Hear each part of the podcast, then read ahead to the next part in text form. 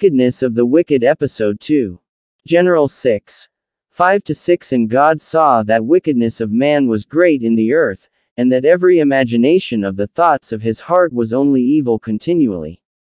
And it repented the Lord that he had made man on the earth and it grieved him at his heart. Man's act of wickedness range from the backstabbing of someone by another or to standing on the right of others or taking by force what belongs to other persons. Man's wickedness also extend to the area of the working hard of one man to kill the vision of another person who through his effort and labor is on his path to greatness. A wicked person will never wish another person any good and whoever wishes you evil is an evil person. You do not need the help of a prophet to make you understand the mission of the wicked. Matthew 7 verse 20 clearly states, Therefore by their fruits ye shall know them.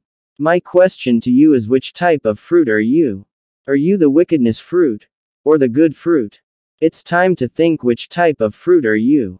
Subscribe and follow our page for the next video.